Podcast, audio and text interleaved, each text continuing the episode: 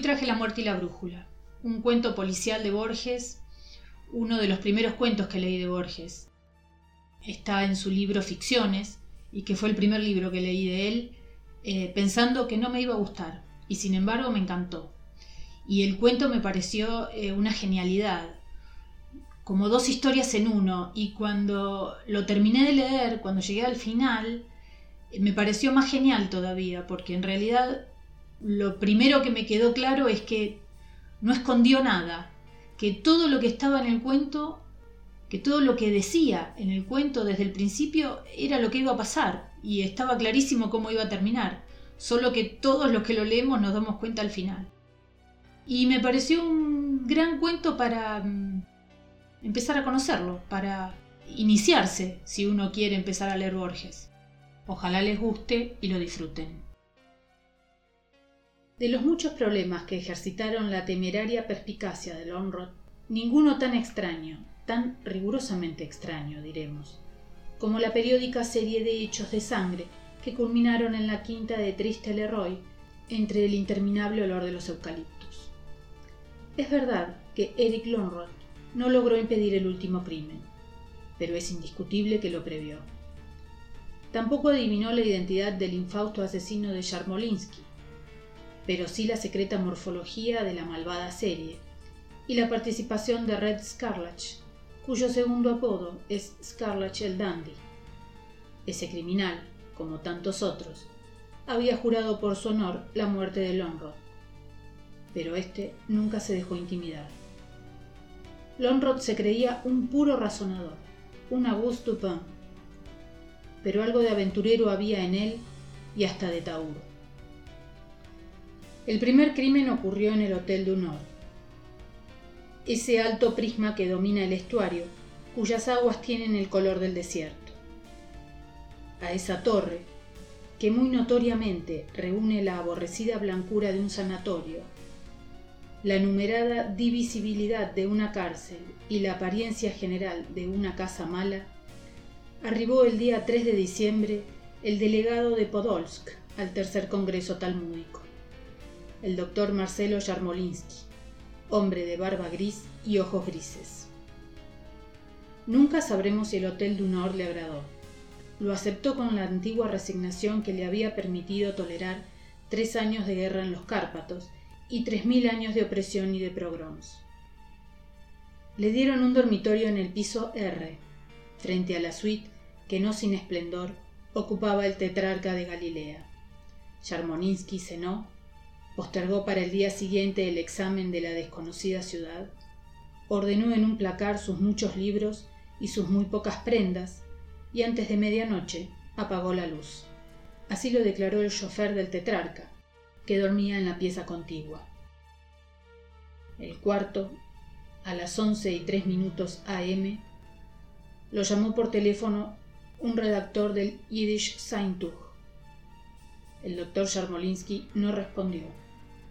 Lo hallaron en su pieza, ya levemente oscura la cara, casi desnudo, bajo una gran capa anacrónica.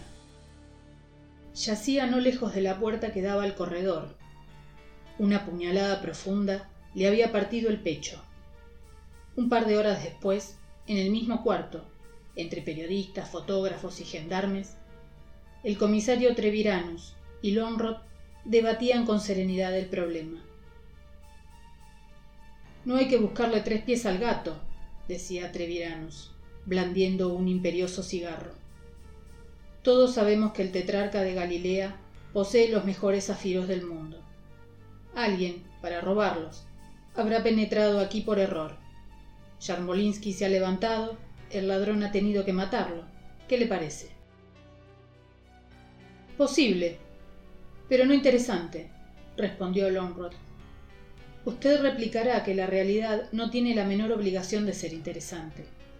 Yo le replicaré que la realidad puede prescindir de esa obligación, pero no las hipótesis. En la que usted ha improvisado interviene copiosamente el azar. He aquí un rabino muerto. Yo preferiría una explicación puramente rabínica, no los imaginarios percances de un imaginario ladrón.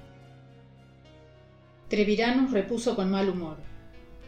No me interesan las explicaciones rabínicas. Me interesa la captura del hombre que apuñaló a este desconocido. No tan desconocido, corrigió Lonrod. Aquí están sus obras completas.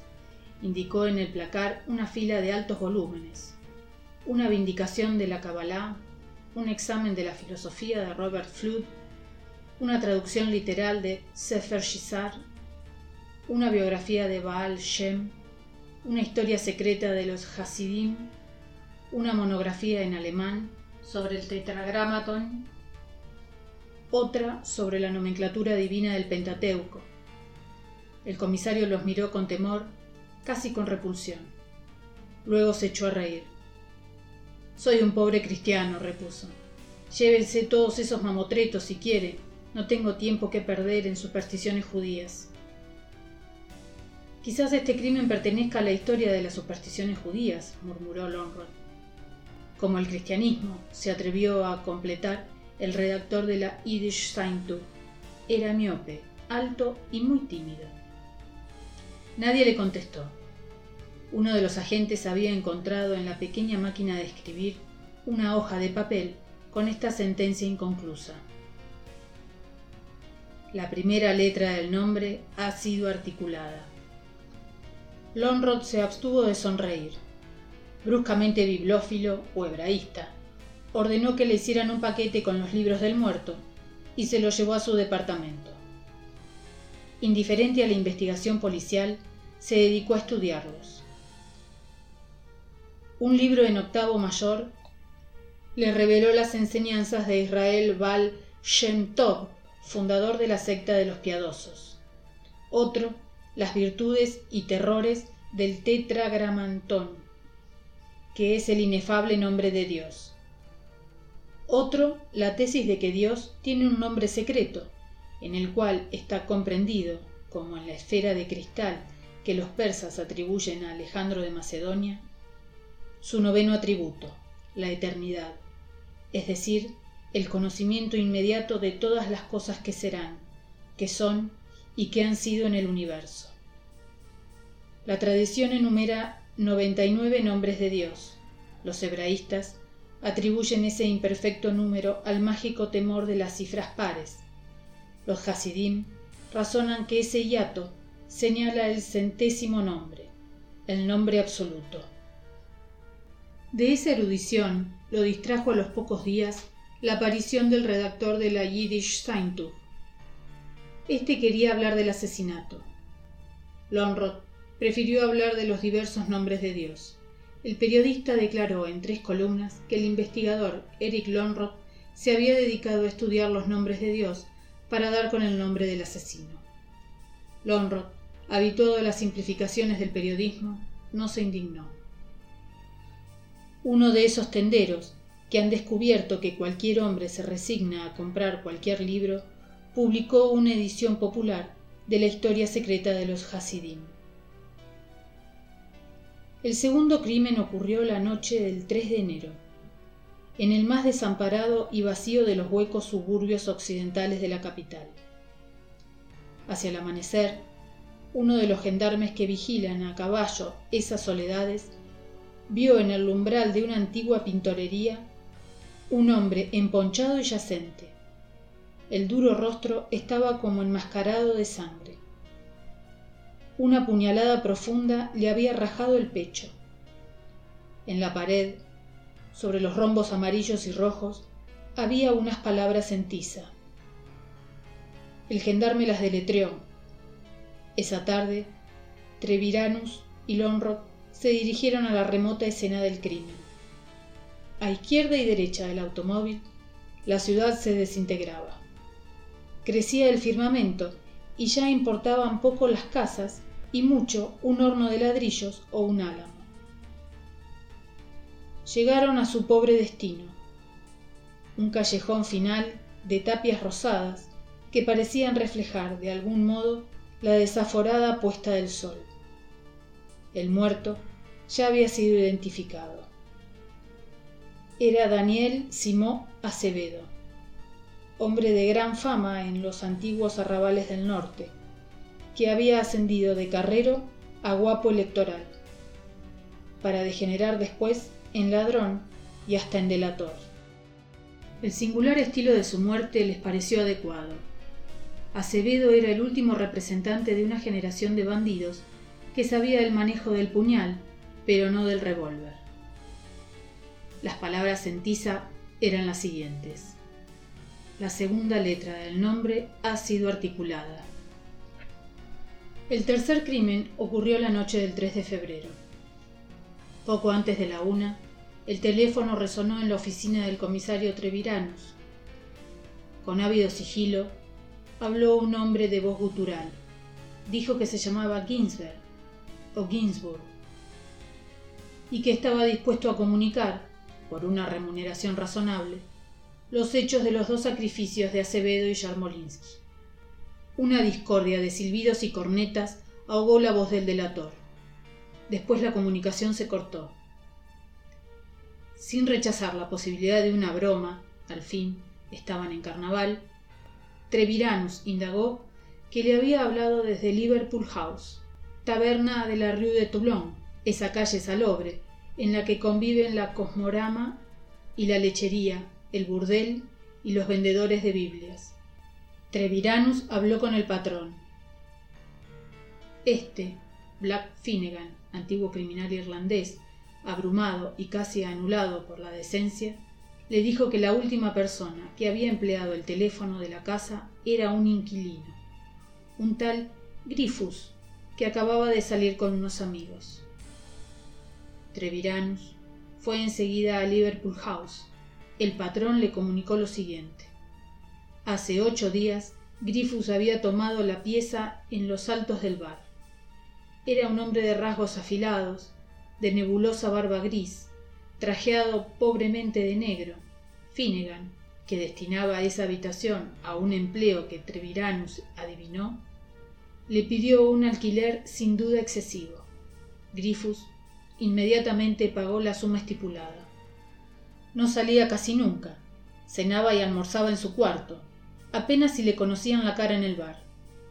Esa noche bajó a telefonear al despacho de Finnegan un cupé cerrado se detuvo ante la taberna. El cochero no se movió del pescante. Algunos parroquianos recordaron que tenía máscara de oso. Del cupé bajaron dos arlequines. Eran de reducida estatura y nadie pudo no observar que estaban muy borrachos. Entre balidos de cornetas, interrumpieron en el escritorio de Finnegan, abrazaron a Grifus, que pareció reconocerlos, pero que le respondió con frialdad. Cambiaron unas palabras en yiddish, él en voz baja, gutural, ellos con voces falsas y agudas, y subieron a la pieza del fondo. Al cuarto de hora bajaron los tres, muy felices. Grifus tambaleante, parecía tan borracho como los otros dos. Iba alto y vertiginoso, en el medio, entre los arlequines enmascarados. Una de las mujeres del bar recordó los losanges amarillos, rojos y verdes. Dos veces tropezó. Dos veces lo sujetaron los arlequines. Rumbo a la dársena inmediata, de agua rectangular, los tres subieron al cupé y desaparecieron. Ya en el estribo del cupé, el último arlequín garabateó una figura obscena y una sentencia en una de las pizarras de la recoba. Treviranus vio la sentencia, era casi previsible. Decía, la última de las letras del nombre ha sido articulada. Examinó después la piecita de Grifus, Ginsberg. Había en el suelo una brusca estrella de sangre. En los rincones, restos de cigarrillo de marca húngara. En un armario, un libro en latín. El Philologus Hebreogarecus 1739, de Leusden, con varias notas manuscritas. Treviranus lo miró con indignación e hizo buscar al honro. Este, sin sacarse el sombrero, se puso a leer, mientras el comisario interrogaba a los contradictorios testigos del secuestro posible. A las cuatro salieron.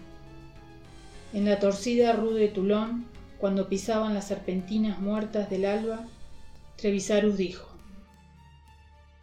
¿Y si la historia de esta noche fuera un simulacro? Eric Lonrod sonrió y le leyó con toda gravedad un pasaje que estaba subrayado de la disertación trigésimo tercera del Philologus. Dies iodaerum inscript solis ocasu, usque ad soli ocasum dieris secentis. Esto quiere decir, agregó, el día hebreo empieza al anochecer y dura hasta el siguiente anochecer. El otro ensayó una ironía. ¿Ese dato es el más valioso que usted ha recogido esta noche? No, más valiosa es la palabra que dijo Ginsberg. Los diarios de la tarde no descuidaron esas desapariciones periódicas. La Cruz de la Espada las contrastó con la admirable disciplina y el orden del último Congreso eremítico. Ernst Plast, el mártir, reprobó las demoras intolerables de un programa clandestino y frugal que ha necesitado tres meses para liquidar tres judíos. La Yiddish Zeitung rechazó la hipótesis horrorosa de un complot antisemita, aunque muchos espíritus penetrantes no admitieran otra solución del triple misterio. El más ilustre de los pistoleros del sur, Dandy Red Scarlach, juró que en su distrito nunca se producirían crímenes de esos y acusó de culpable negligencia al comisario Franz Treviranus. Este recibió, la noche del primero de marzo, un imponente sobresellado. Lo abrió. El sobre contenía una carta firmada Baruch Espinosa y un minucioso plano de la ciudad, arrancado notoriamente de un Bideker. La carta profetizaba que el 3 de marzo no habría un cuarto crimen, pues la pinturería del oeste la taberna de la Rue de Toulon y el Hotel du eran los vértices perfectos de un triángulo equilátero y místico. El plano demostraba en tinta roja la regularidad de ese triángulo. Treviranus leyó con resignación ese argumento more geométrico y mandó la carta y el plano a casa de Lonrod, indiscutible merecedor de tales locuras. Eric Lonrod las estudió los tres lugares, en efecto, eran equidistantes. Simetría en el tiempo. 3 de diciembre, 3 de enero, 3 de febrero. Simetría en el espacio también. Sintió, de pronto, que estaba por descifrar el misterio. Un compás y una brújula completaron esa brusca intuición. Sonrió y pronunció la palabra tetragramaton de adquisición reciente y llamó por teléfono al comisario le dijo, Gracias por ese triángulo equilátero que usted anoche me mandó. Me ha permitido resolver el problema. Mañana viernes, los criminales estarán en la cárcel. Podemos estar muy tranquilos. Entonces, ¿no planean un cuarto crimen? Precisamente, porque planean un cuarto crimen, podemos estar tranquilos. Lonrod colgó el tubo. Una hora después, viajaba en un tren de los ferrocarriles australes rumbo a la quinta abandonada de Triste Leroy. Al sur de la ciudad de mi cuento fluye un ciego riachuelo de aguas borrosas, infamado de curtiembres y basuras. Del otro lado hay un suburbio donde al amparo de un caudillo barcelonés medran los pistoleros. Lonrod sonrió al pensar que el más afamado, Red Scarlach, hubiera dado cualquier cosa por conocer su clandestina visita. Acevedo fue compañero de Scarlach. Lonrod consideró la remota posibilidad de que la cuarta víctima fuera Scarlach. Después la desechó. Virtualmente había descifrado el problema. Las meras circunstancias, la realidad, los nombres, arrestos, caras, trámites judiciales y carcelarios apenas le interesaban ahora. Quería pasear, quería descansar de tres meses de sedentaria investigación. Reflexionó que la explicación de los crímenes estaba en un triángulo anónimo y en una polvorienta palabra griega. El misterio casi le pareció cristalino. Se abochornó de haberle dedicado cien días. El tren paró en una silenciosa estación de cargas. Lonrod bajó. El aire de la turbia llanura era húmedo y frío. Lonrod echó a andar por el campo. vio perros, vio un furgón en una vía muerta, vio el horizonte, vio un caballo plateado que bebía del agua crapulosa de un charco. Oscurecía cuando vio el mirador rectangular de la quinta de Triste Lerrot, casi tan alto como los negros eucaliptus que la rodeaban. Pensó que apenas un amanecer y un ocaso, un viejo resplandor en el oriente y otro en el occidente, lo separaban de la hora anhelada por los buscadores del nombre. Una derrumbrada verja definía el perímetro irregular de la quinta. El portón principal estaba cerrado. Lonrod, sin mucha esperanza de entrar, dio toda la vuelta. De nuevo ante el portón infranqueable, metió la mano entre los barrotes, casi maquinalmente, y dio con el pasador. El chirrido del hierro lo sorprendió. Con una pasividad laboriosa, el portón entero cedió. Lonrod avanzó entre los eucaliptos, pisando confundidas generaciones de rotas hojas rígidas. Vista de cerca, la casa de la quinta de Triste Leroy abundaba en inútiles simetrías y en repeticiones maníacas. A una diana glacial en un nicho lóbrego correspondía en un segundo nicho otra diana. Un balcón se reflejaba en otro balcón. Dobles escalinatas se abrían en doble balaustrada. Lonrod rodeó la casa como había rodeado la quinta. Todo lo examinó. Bajo el nivel de la terraza vio una estrecha persiana. La empujó. Unos pocos escalones de mármol descendían a un sótano. Lonrod, que ya intuía las preferencias del arquitecto, adivinó que en el opuesto muro del sótano había otros escalones. Los encontró. Subió, alzó las manos y abrió la trampa de salida un resplandor lo guió a una ventana. La abrió. Una luna amarilla y circular definía en el triste jardín dos fuentes cegadas. Lonrod exploró la casa. Por antecomedores y galerías salió a los patios iguales y repetidas veces al mismo patio. Subió por escaleras polvorientas a antecámaras circulares, infinitamente se multiplicó en espejos opuestos, se cansó de abrir o entreabrir ventanas que le revelaban afuera el mismo desolado jardín desde varias alturas y varios ángulos. Adentro, muebles con fundas amarillas y arañas embaladas en tartán, un dormitorio lo detuvo. En ese dormitorio, una sola flor en una copa de porcelana, al primer roce los pétalos antiguos se deshicieron. En el segundo piso, en el último de la casa, le pareció infinita y creciente. La casa no es tan grande, pensó. La agrandan la penumbra, la simetría, los espejos, los muchos años, mi desconocimiento, la soledad. Por una escalera espiral llegó al mirador. La luna de esa tarde atravesaba los losanges de la ventana. Eran amarillos, rojos y verdes. Lo detuvo un recuerdo asombrado y vertiginoso Dos hombres de pequeña estatura, feroces y fornidos, se arrojaron sobre él y lo desarmaron. Otro, muy alto, lo saludó con gravedad y le dijo Usted es muy amable, nos ha ahorrado una noche y un día. Era Red Scarlach. Los hombres maniotaron a Lanrod. Este, al fin, encontró su voz.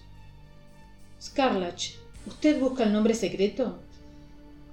Scarlach seguía de pie, indiferente. No había participado en la breve lucha. Apenas se alargó la mano para recibir el revólver de Lonrod. Habló. Lonrod oyó en su voz una fatigada victoria, un odio del tamaño del universo, una tristeza no menor que aquel odio. No, dijo Scarlach. Busco algo más efímero y deleznable. Busco a Eric Lonrod. Hace tres años, en un garito de la Rue de Toulon, usted mismo arrestó e hizo encarcelar a mi hermano. En un coupé, mis hombres me sacaron del tiroteo con una bala policial en el vientre. Nueve días y nueve noches agonicé en esta desolada quinta simétrica. Me arrasaba la fiebre, el odioso jano bifronte que mira los ocasos y las auroras daban horror a mi ensueño y a mi vigilia. Llegué a abominar de mi cuerpo. Llegué a sentir que dos ojos, dos manos, dos pulmones son tan monstruosos como dos caras. Un irlandés trató de convertirme a la fe de Jesús. Me repetía las sentencias de los Goim. Todos los caminos llevan a Roma. De noche, mi delirio se alimentaba de una metáfora. Yo sentía que el mundo es un laberinto del cual era imposible huir, pues todos los caminos, aunque fingieran ir al norte o al sur, iban realmente a Roma que era también la cárcel cuadrangular donde agonizaba mi hermano, y la quinta de triste Leroy. En esas noches yo juré por el Dios que ve con dos caras y por todos los dioses de la fiebre y de los espejos tejer un laberinto en torno del hombre que había encarcelado a mi hermano. Lo he tejido y es firme. Los materiales son un heresiólogo muerto, una brújula, una secta del siglo XVIII, una palabra griega, un puñal, los rombos de una pinturería. El primero de la serie me fue dado por azar. Yo había tramado con unos colegas, entre ellos Daniel Acevedo, el robo de los zafiros del tetrarca.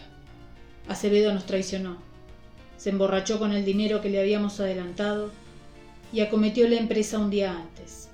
En el enorme hotel se perdió, hacia las dos de la madrugada, irrumpió en el dormitorio de Yarmolinsky. Este, acosado por el insomnio, se había puesto a escribir. Verosímilmente, redactaba unas notas y un artículo sobre el nombre de Dios. Había escrito ya las palabras, la primera letra del nombre ha sido articulada. Acevedo le intimó silencio. Yarmolinsky alargó la mano hacia el timbre que despertaría a todas las fuerzas del hotel Acevedo le dio una sola puñalada en el pecho. Fue así un movimiento reflejo. Medio siglo de violencia le había enseñado que lo más fácil y seguro es matar. A los diez días yo supe por la Yiddish Zeitung que usted buscaba en los escritorios de Yarmolinsky la llave de la muerte de Yarmolinsky. Leí la historia de la secta de los Hasidim supe que el miedo reverente de pronunciar el nombre de Dios había originado la doctrina de que ese nombre es todopoderoso y recóndito. Supe que algunos Hasidim, en busca de ese nombre secreto, habían llegado a cometer sacrificios humanos. Comprendí que usted conjeturaba que los Hasidim habían sacrificado al rabino. Me dediqué a justificar esa conjetura. Marcelo Yarmolinsky murió la noche del 3 de diciembre. Para el segundo sacrificio, elegí la del 3 de enero. Murió en el norte. Para el segundo sacrificio, nos convenía un lugar del oeste. Daniel Acevedo fue la víctima necesaria. Merecía la muerte. Era un impulsivo, un traidor. Su captura podía aniquilar todo el plan. Uno de los nuestros lo apuñaló. Para vincular su cadáver al anterior, yo escribí encima de los rombos de la pinturería la segunda letra del nombre, ha sido articulada. El tercer crimen se produjo el 3 de febrero. Fue, como Treviranus adivinó, un mero simulacro. Gifus, Ginsberg, Ginsburg, soy yo. Una semana interminable sobrellevé, suplementando por una tenue barba postiza, en ese perverso cubículo de la rue de Toulon, hasta que los amigos me secuestraron. Desde el estribo del cupé, uno de ellos escribió en un pilar la última de las letras del nombre ha sido articulada. Esa escritura divulgó que la serie de crímenes era triple. Así lo entendió el público. Yo, sin embargo, intercalé repetidos indicios para que usted, el razonador Eric Lonroth, comprendiera que era cuádruple un prodigio en el norte, otros en el este y el oeste reclaman un cuarto prodigio en el sur. El tetragramatón, el nombre de Dios, JHBH, consta de cuatro letras.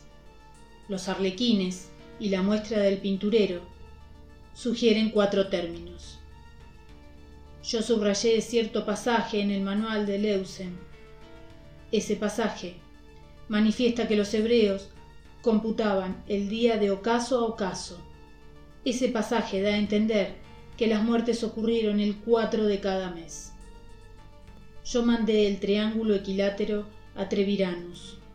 Yo presentí que usted agregaría el punto que falta, el punto que determina un rombo perfecto, un punto que prefija el lugar donde una exacta muerte lo espera. Todo lo he premeditado, Eric Lonroth, para traerlo a usted a las soledades de Triste Leroy. Lonroth evitó los ojos de Scarlett, miró los árboles y el cielo subdividido en rombos turbiamente amarillos, verdes y rojos. Sintió un poco de frío y una tristeza impersonal, casi anónima. Ya era de noche. Desde el polvoriento jardín subió un grito inútil de un pájaro. Lonrod consideró por última vez el problema de las muertes simétricas y periódicas. En su laberinto sobran líneas, dijo por fin. Yo sé de un laberinto griego, que es una línea única, recta. En esa línea se han perdido tantos filósofos que bien puede perderse un mero detective. Scarlett, cuando en otro avatar usted me dé casa, finja o cometa un crimen en A, luego un segundo crimen en B, a 8 kilómetros de A, luego un tercer crimen en C, a 4 kilómetros de A y B, a mitad de camino entre los dos. Aguárdeme después en D, a 2 kilómetros de A y de C, de nuevo a mitad de camino. Máteme en D, como ahora va a matarme en Triste Leroy. Para la otra vez que lo mate, replicó Scarlett, le prometo ese laberinto que consta de una sola línea recta y que es indivisible, incesante.